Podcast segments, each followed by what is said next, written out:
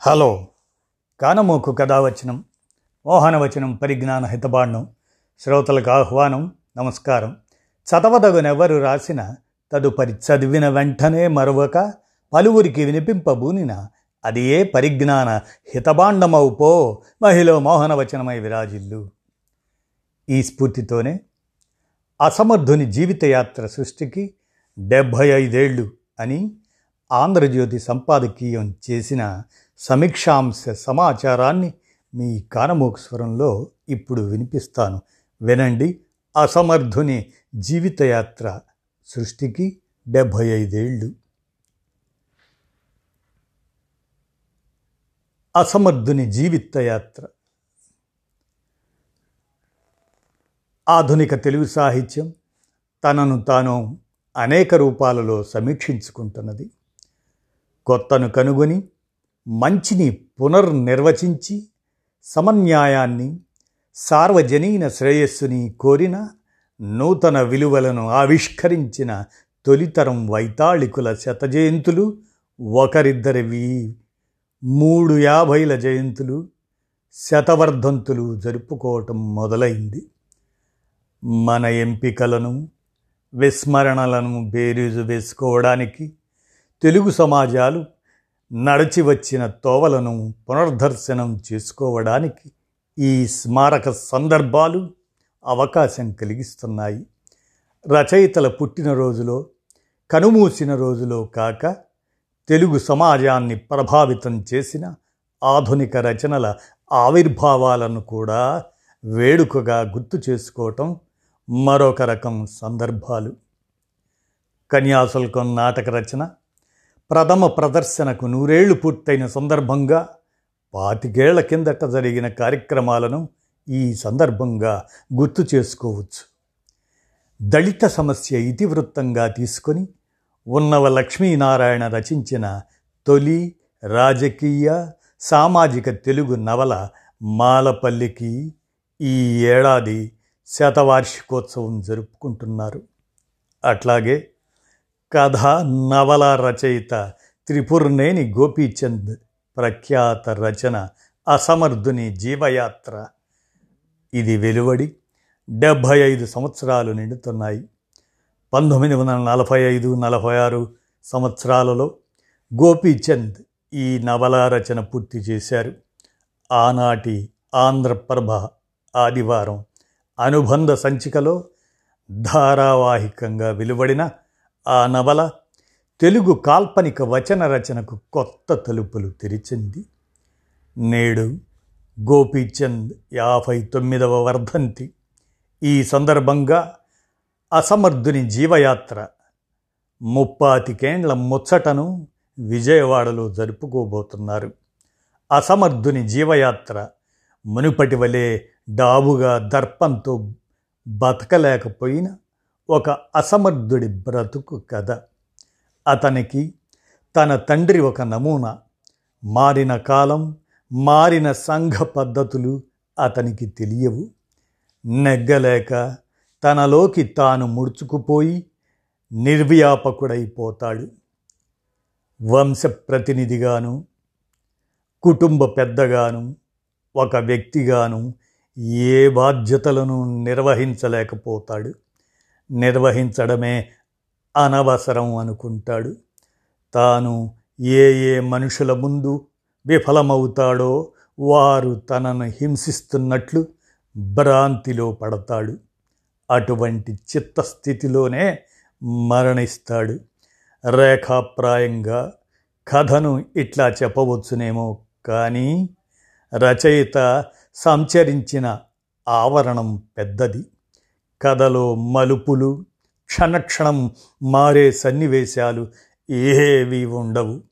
ఆలోచనల అలజడి వాదనల వేడి నవలను పరుగులు తీయిస్తాయి. అడుగడుగున తారసపడే గొప్ప మాటలు పాఠకుడిని గాంభీర్యంలోకి తోసివేస్తాయి. ప్రపంచానికి ఆదర్శం లేదు గనుక ఏ పనికి ప్రయోజనం లేదు గనుక అన్ని పనులు మంచే అన్ని పనులు చెడే. మనం నిర్నిమిత్తంగా పుట్టాం నిర్నిమిత్తంగా బ్రతకడానికి వీలుంటే బ్రతకటం లేదంటే చావటం. సీతారామారావు ఆలోచనలన్నీ ఇటువంటి నిర్ధారణలతో సంతృప్తి చెందుతుంటాయి. అటువంటి తృప్తి ఆత్మవంచనే అని అతనికి తెలుసును. కాబట్టి వేదన పడుతుంటాడు.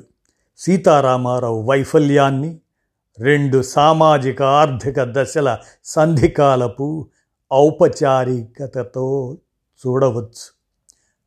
అస్తిత్వపు పునాదులు కదిలిపోతున్నప్పుడు తూకం కుదరక మనిషిలో చెదిరే ఉనికిగా చూడవచ్చు. సంఘం ఆశించేదానికి తాను ఉండగలిగే దానికి నడుమ ఉన్న వ్యత్యాసాన్ని భర్తీ చేసుకోవడానికి ఆశ్రయించిన అవకాశవాద నిష్క్రియగా అర్థం చేసుకోవచ్చు.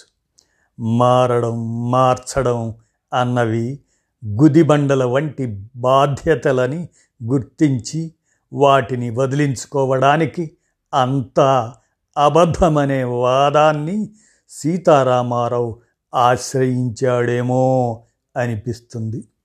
తన వైఫల్యం పునాదిగా తనతో తాను చేసుకునే చర్చలో సంఘ సంస్కరణ దగ్గర నుంచి విప్లవం దాకా అన్నీ ప్రస్తావనకు వస్తాయి. చివరలో సీతారామారావుకు జ్ఞానబోధ చేసే రామయ్య తాత పాత్ర సుదూర భవిష్యత్తును ఇప్పటి నుంచి ఊహించి తదనుగుణంగా పథక రచన చేయడం పొరపాటంటూనే మానవుడు తన కోర్కెలను ఉదాత్తపరుచుకోవడం ద్వారా స్వార్థం ఉపశమిస్తుందంటాడు.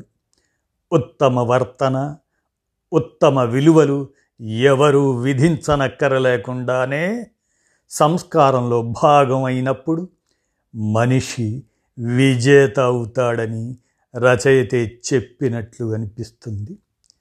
తెలుగులో తొలి మనోవైజ్ఞానిక నవల అని విమర్శకులు సాహిత్య చరిత్రకారులు అసమర్థుని జీవయాత్రను అభివర్ణిస్తారు.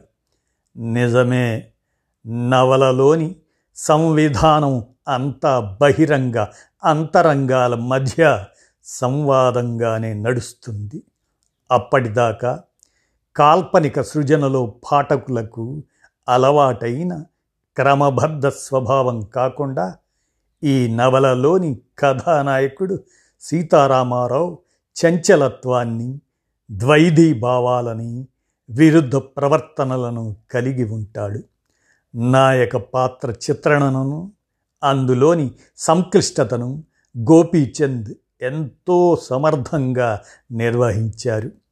అయితే ఈ నవల కేవల మనోవైజ్ఞానిక రచనగా చెప్పడం న్యాయం కాదు.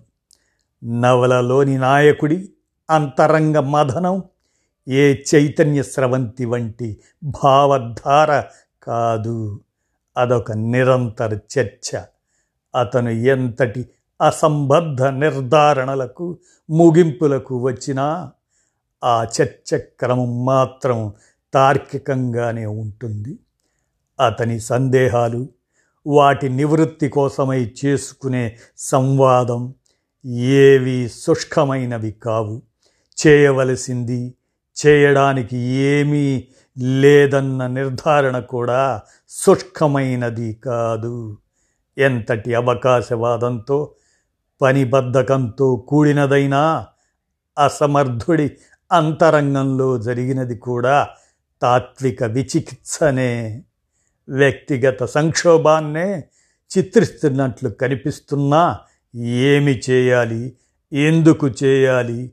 అన్న రాజకీయ తాత్విక ప్రశ్నలను రచయిత నిర్వహిస్తూ వచ్చారు.